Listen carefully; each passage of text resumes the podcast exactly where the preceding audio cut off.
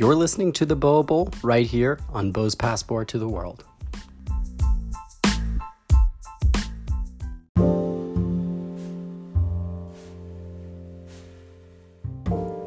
I'm standing in front of uh, Norman Rockwell's 1943 uh, work titled Rosie the Riveter. Uh, this piece was famously featured uh, during the Second World War in the Saturday Evening Post on Memorial Day, uh, which was in uh, May uh, 29th, 1943. Uh, he Norman really he illustrates and features this brawny woman who is sort of taking her lunch break with this large riveter gun that's wrapped around her like this serpent figure. And of course, at the beneath and the bottom portion of the piece, we see Hitler's manifesto uh, Mein Kampf, which really um, sort of deliberately defended uh, a lot of the social practices, a lot of the ethnic cleansing practices that were happening uh, under his leadership and his rule, short lived rule uh, in, in eastern, western Germany. Um, and of course, we have this uh, lunch pail titled Rosie. Uh, and uh, Rockwell he based uh, he based the pose uh, to match Michelangelo's Sistine the roof of Michelangelo's Sistine Chapel ceiling painting um, of the prophet of Isaiah. So uh, we certainly see these similarities of the way that Rosie is placed, which a lot of has a lot of social implications of women's roles during this time. he chose a model from Vermont. She's a Vermont resident. She was 19 years old. Her name was Mary Doyle Keefe, uh, and she was a telephone operator near Rockwell uh, during the time. And uh, she, uh, Rockwell, he painted Rosie as a larger woman uh, than his model. Of course, not directly uh, replicated of his of Mary Doyle Keefe. Um, and of course, we see in 1943 the Post, uh, who covers this image and proudly, uh, proudly covers this image, and it was hugely popular. And the magazine uh, loaned it to the U.S. Treasury Department for the duration of the war uh, uh, to use um, on bond dives. Uh, excuse me, bond drives. So we see Norman Rockwell, of course, becoming very famous in his rise during this time. his lifespan really dating from ni- 1894 to 1978, uh, and, and really an absolutely essential figure uh, in American art and American history, uh, in American art history in particular, to really evaluate the, the conceptions. Um, uh, conceptually, this piece is absolutely fascinating on a lot of different fronts.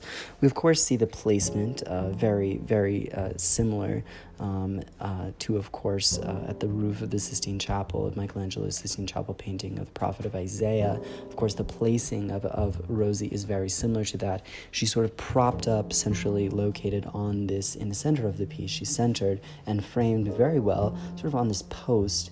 Um, and really, if you work really from the bottom down, of course, the first thing that I think uh, uh, Rockwell wants you to notice is this serpent like figure that's sort of wrapping around Rosie as this very heavy piece of machinery that, of course, accomplishes labor, um, which, of course, uh, alludes to the central message of women power and women uh, in the workforce during this time. You work from the bottom. You, of course, see the Mein Kampf, Adolf Hitler's uh, justification uh, manifesto uh, as her foot is sort of pressed into it firmly, uh, which, of course, has the implication of, of American superiority and American power. You work your way up and you just see how uh, this, this loafer that uh, um, Rosie is sporting. And of course, it's just so American, this portion of it. There's something that's unexplainable about it. These sort of corduroy uh, uh, socks, these sort of corduroy red socks that has beautiful shadowing around it. Uh, of course, these American leather loafers that she sports, uh, and you work your way up. And of course, she's wearing these, these navy blue, blackish overalls, which during the time, of course, would have been so uh, strange to see a woman uh, dressed in this way um, as uh, Norman Rockwell sort of paints her in this image. Uh, of course, you see Rosie's lunchbox that she sort of wraps her arm around, uh, and her finger detail as she sort of rests her elbow onto her fingers as she sort of straddles this this lunchbox. That, of course, we can we can infer that her her her uh, ham sandwich that she's uh, sort of working on uh, and eating during her lunch break is uh, sort of was probably came from. We see this uh, white handkerchief, which is such a fine detail in the piece that's sort of hanging out of her pocket. And uh, we, we talk about gender roles, and usually males were the ones who had uh, handkerchiefs, and Rosie sports one out of her right pocket, which is really, uh, which was a really bold statement during the time. Of course, again, alluding to the central figures and the central themes of the piece of uh, gender norms and gender relevance, sort of shifting ideologically during this time.